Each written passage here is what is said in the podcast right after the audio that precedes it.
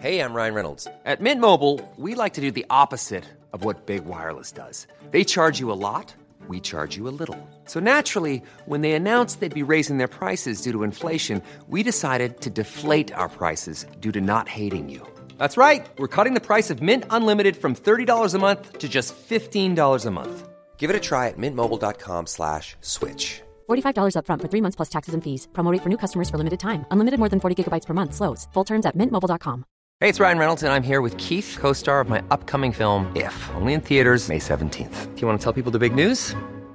All right, I'll do it. Sign up now and you'll get unlimited for $15 a month in six months of Paramount Plus Essential Plan on us. Mintmobile.com slash switch. Upfront payment of $45 equivalent to $15 per month. Unlimited over 40 gigabytes per month. Face lower speeds. Videos at 480p. Active Mint customers by 531.24 get six months of Paramount Plus Essential Plan. Auto renews after six months. Offer ends May 31st, 2024. Separate Paramount Plus registration required. Terms and conditions apply if rated PG. Hiring for your small business? If you're not looking for professionals on LinkedIn, you're looking in the wrong place. That's like looking for your car keys in a fish tank. LinkedIn helps you hire professionals you can't find anywhere else, even those who aren't actively searching for a new job but might be open to the perfect role. In a given month, over 70% of LinkedIn users don't even visit other leading job sites. So start looking in the right place. With LinkedIn, you can hire professionals like a professional. Post your free job on linkedin.com slash people today.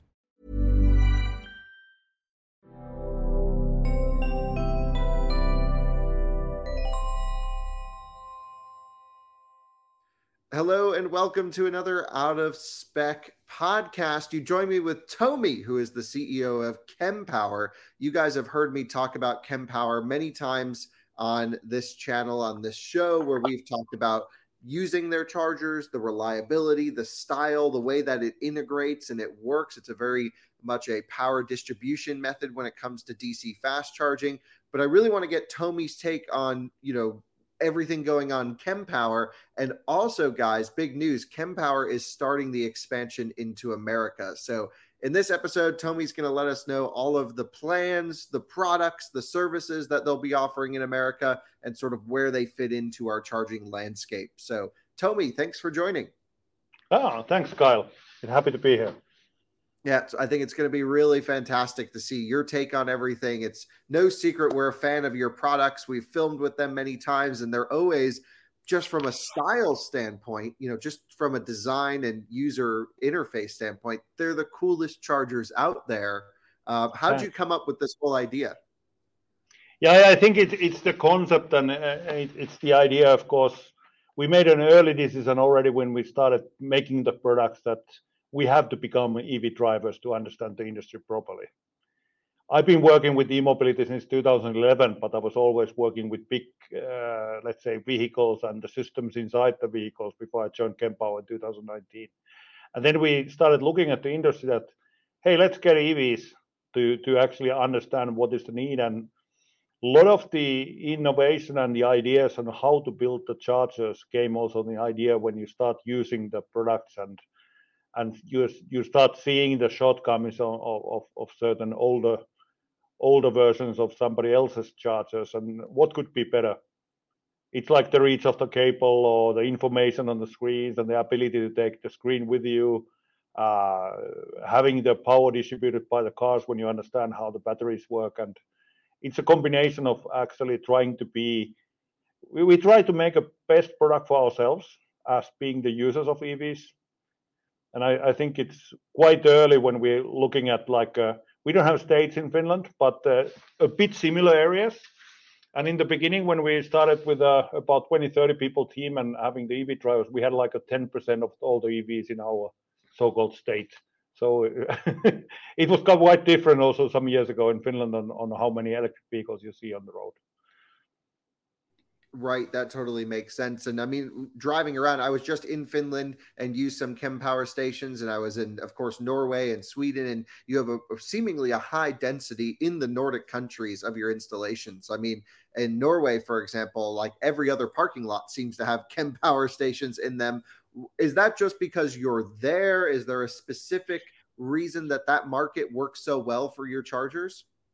It, it's part of the, of course, our home turf. It's you have to start somewhere when you start rolling out your products. Uh, but we also look at it from the biggest aspect, not to look at only our country and looking at Nordics as a whole, our, our home. But I think the other point is why, especially in Norway, we are popular, is that when you have a country where you have almost 80% of the new cars are electric, and I, I think today they are past 20% in the whole population of cars. People start to appreciate the technology that actually serves a lot of cars. We also like to refer it to the more plugs that people trust the sites which have a possibility to charge more EVs. And we look at the like a very advanced electric vehicle country like Norway, they are not anymore worried about the range of cars. Nobody talks about the range in Norway. They talk about queue anxiety. So they are afraid of having a queues at the charging sites.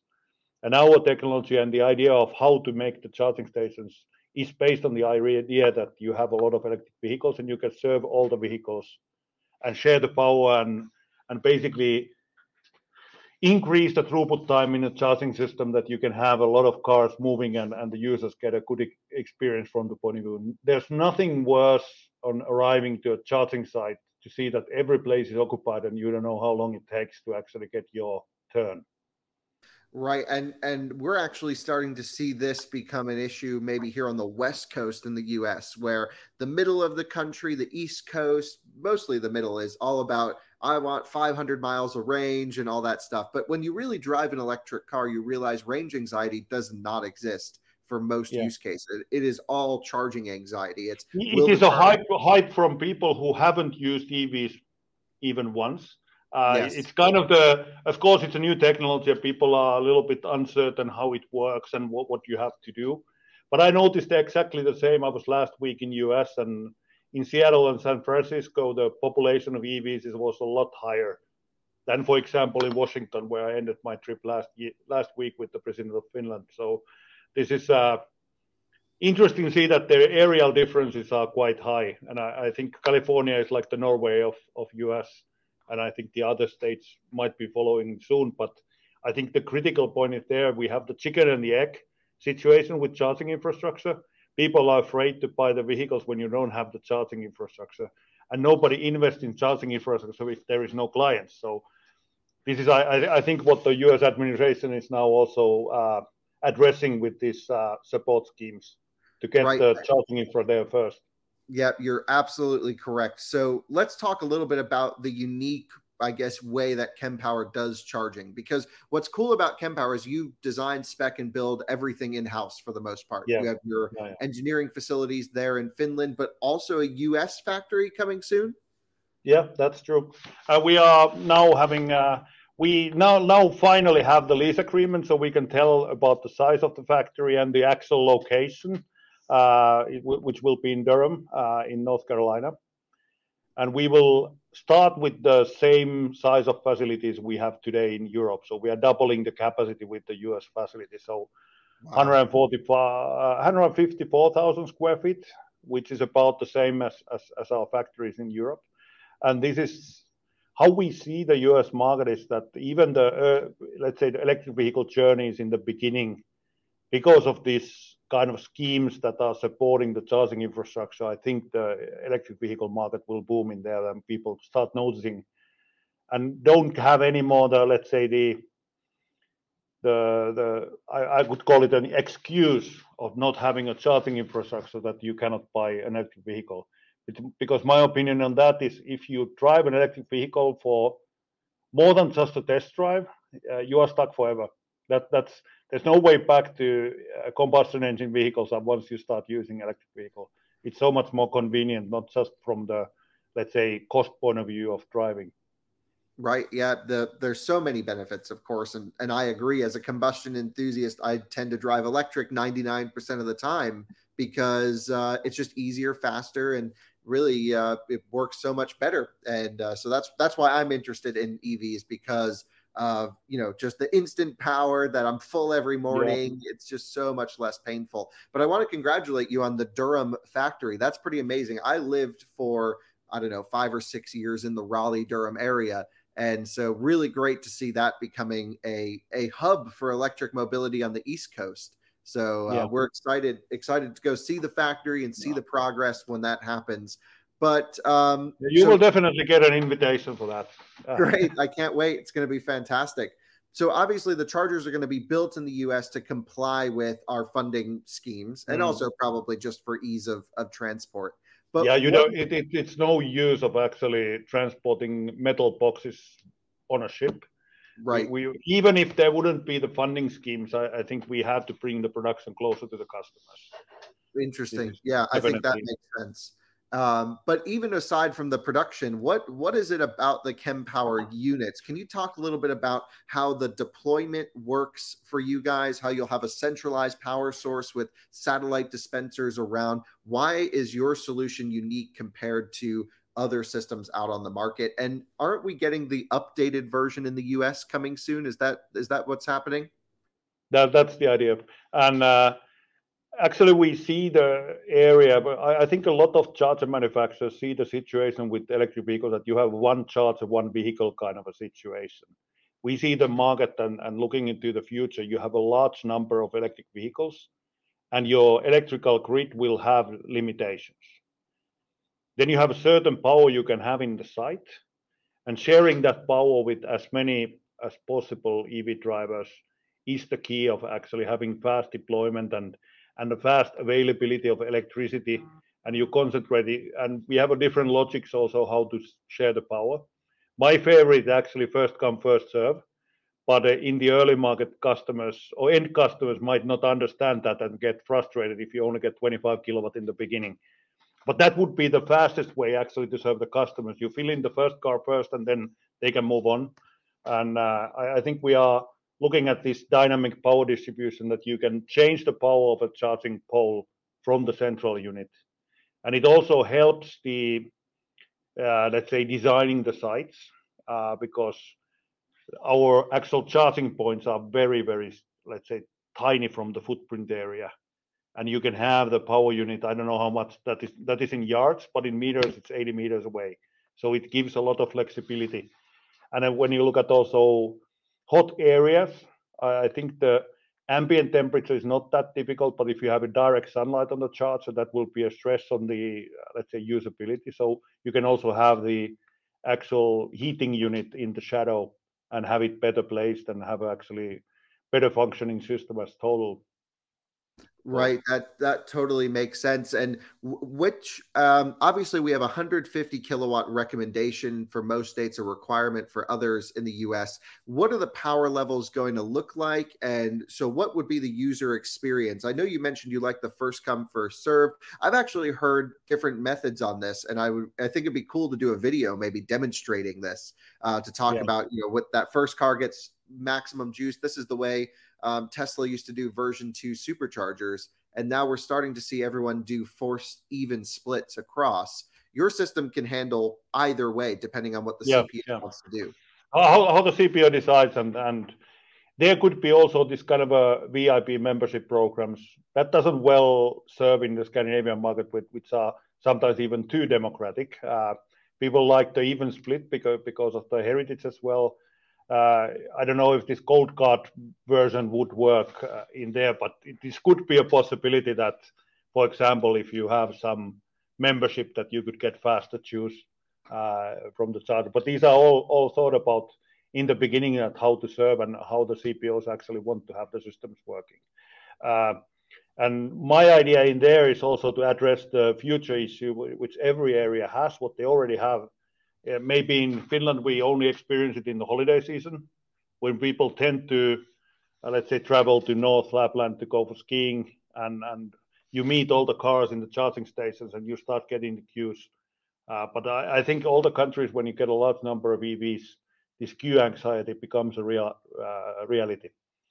And to address this issue, to have uh, as many cars charging at the same time, and and on average offer very fast charging. I, I think with if one person needs to stay there two minutes longer, it, it, it, as total, it's a better solution to have a have a people served with this because it actually helps also the electric vehicles. I don't want to use the saving the world theme that much, but it, it is also for for climate change challenges to have uh, as many EVs on the road is to replace uh, the crematoriums of the world Right. Yes. So um, all makes sense. But what is the minimum power? So in most configurations, I guess in the US, you're going to have one power distribution brick, Mm. the actual charger. That's going to have you know a whole bunch of dispenser. I think you call them satellites that will be charging Yeah. the different vehicles. Correct. What is the maximum power of that particular charger, and how many posts can you hook up to it? Yeah, I think the maximum power comes more from the limitations of CCS uh, connection points and and the and the charging cables. For us, it's it's not really the limit of the charger. You could have as much power the vehicle can take and what what the connection can handle.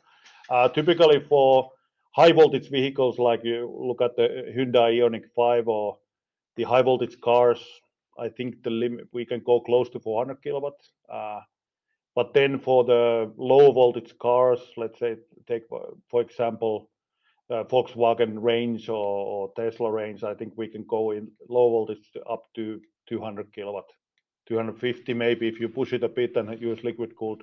We also have this air cooled and liquid cooled version of the. That's again to do with the with the charging cables and get, getting getting hot. Now, do you make if own- you use the really the I think what we are testing now that you could go up to 700 amps at least short time with the liquid cooled. Wow, that's spicy. I mean, that's that's more than anything publicly available today, uh, Yeah, at least in the US. definitely. The And the small range, of course, if we look at our dynamics, then the resolution is 25 kilowatt.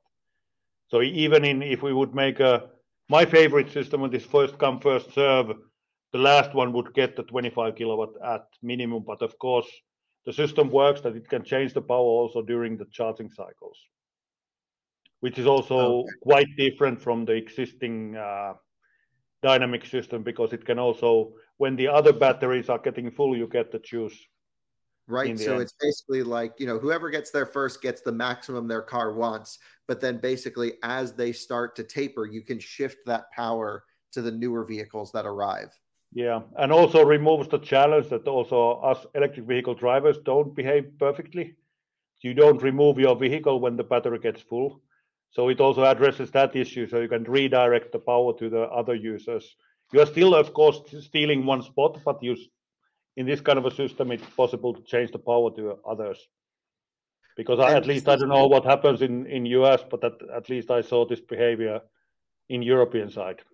Yeah, we it's really happening here in the U.S. Um, where we roll up to a station and we'll see an ID4 or a Bolt or someone that's been plugged in and fully charged for hours and has just left the car there. And I don't know if Yeah. they go see a movie or just forget that they own a car. But yes, so so the cool thing is with the Kempower solution is from the point of view of a charge point operator, the real big expense comes from the actual charger, I imagine and then you can add as many satellites, which aren't cheap, but you can add more satellites Mhm. um, that all feed to that one charger. Is that the idea?